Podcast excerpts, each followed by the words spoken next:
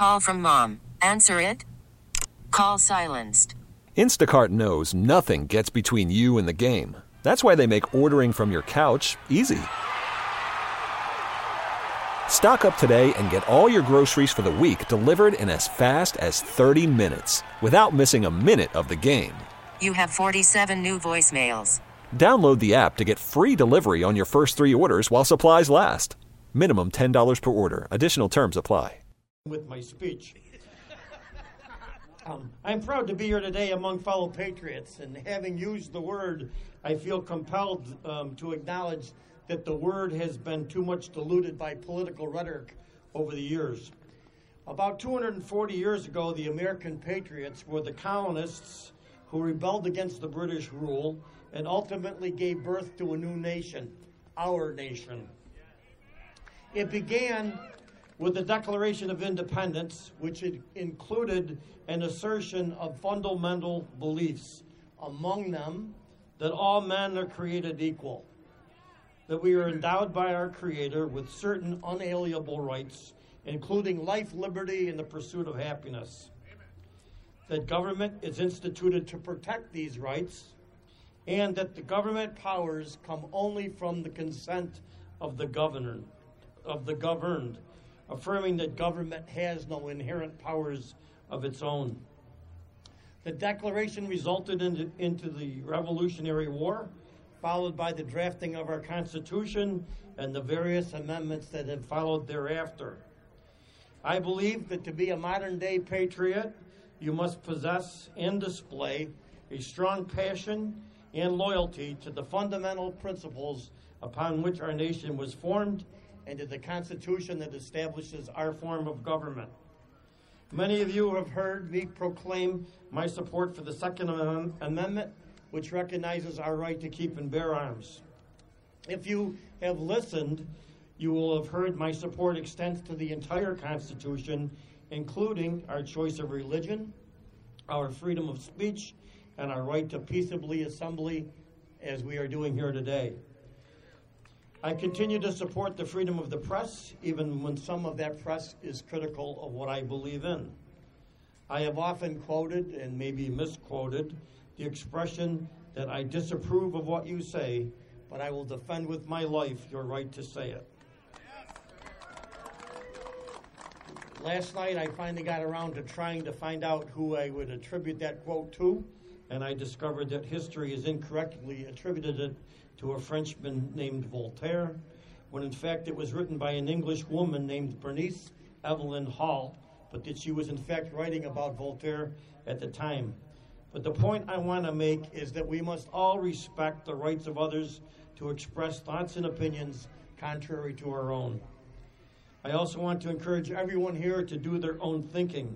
Another great quote attempt, uh, attributed by some to Benjamin Franklin and by others to Edgar Allan Poe, and maybe they both said it, is that we should believe nothing of what we hear and only half of what we see. Let me tell you some other things that I believe in. I believe in the American people, regardless of where they came from. I believe in personal responsibility, that we are the person most responsible what, for what happens to us as individuals. I believe that the end does not justify the means, which means the Constitution cannot be ignored to accomplish what is claimed to be some greater good.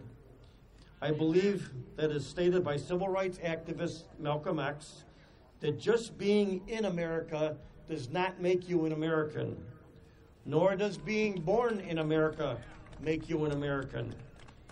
Just as sitting at a table does not make you a diner. You have to eat from what's on that plate in front of you in order to be a diner.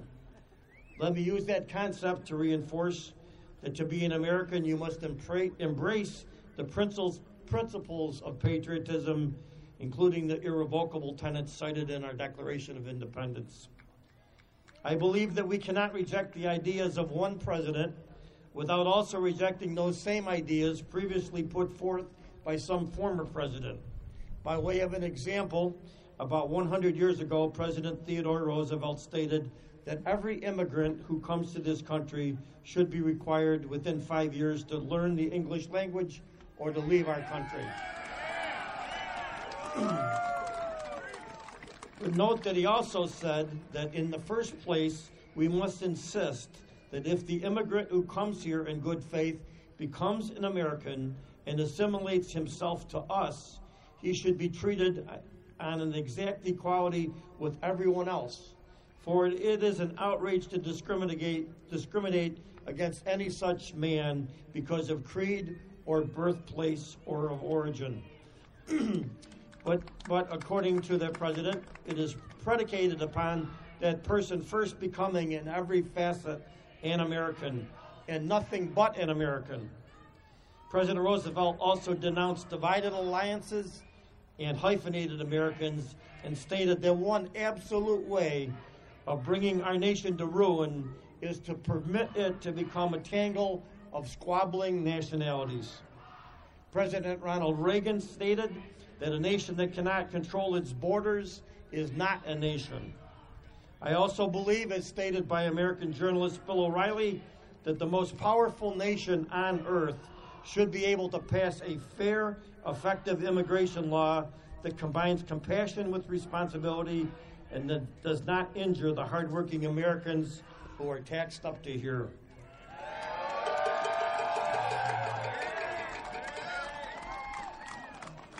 I believe that the United States of America strives to be a lifeboat for the world, but there is a limit to what any lifeboat can hold. And the responsibility to determine the capacity of that lifeboat rests, I'm sorry, rests with the captain of that lifeboat, which in our case is our elected president of the United States of America.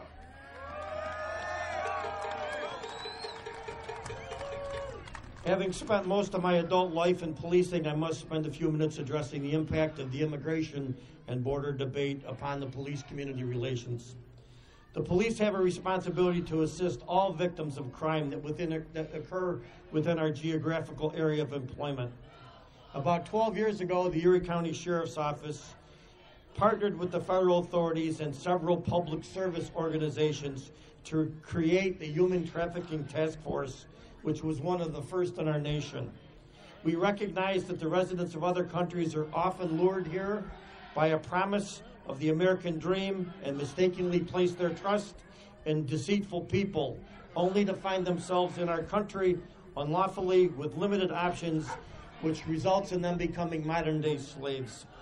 We recognize an obligation to help them, and we know that the individuals who smuggle honorable, hardworking, vulnerable, well intended but naive people into our country are just as willing to smuggle anyone else in that wants to do us harm.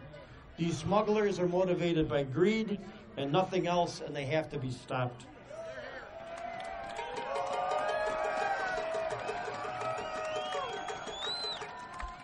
We also know that many of the illicit drugs that are killing our children are smuggled across our borders, like heroin from Mexico and fentanyl from China that has killed more than 100 residents of Erie County just this year, including seven this week within one 24 hour period.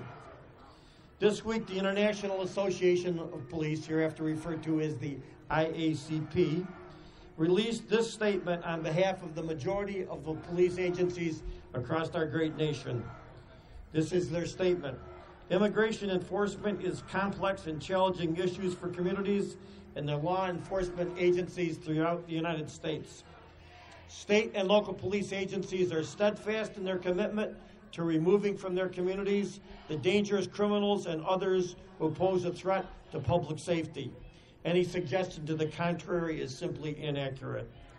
The IACP agrees that illegal immigration and border security issues directly impact the safety of our communities and the effective action and that effective action is needed to meet this challenge. At the same time, however, state and local law enforcement agencies depend on the on the cooperation of inmates, both legal and not, in solving a wide variety of crimes. Striking the proper balance between enforcement and cooperation requires the full participation of all elected officials, all community leaders, and all law enforcement agencies. The IACP has always and will has has and always will oppose the use of sanctions to drive policy.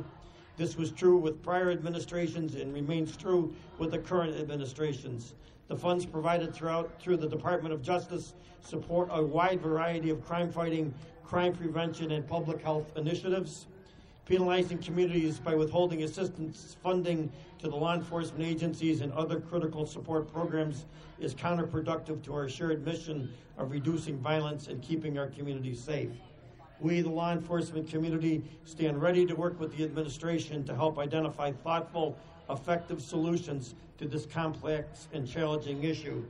As a personal comment, I'd like to add just as the law enforcement community stands ready to address violent crime, but within the boundaries of our Constitution.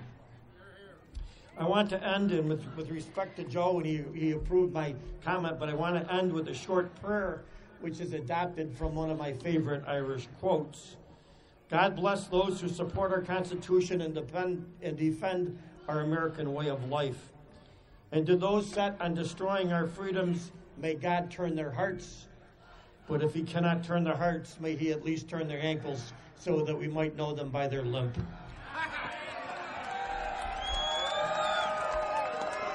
Once again, it was a pleasure to be here with you today.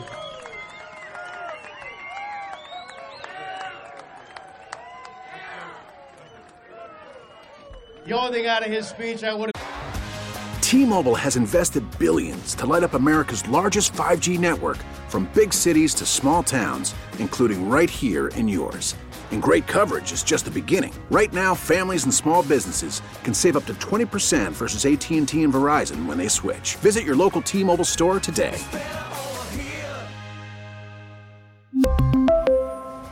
Plan savings with 3 lines of T-Mobile Essentials versus comparable available plans. Plan features and taxes and fees may vary.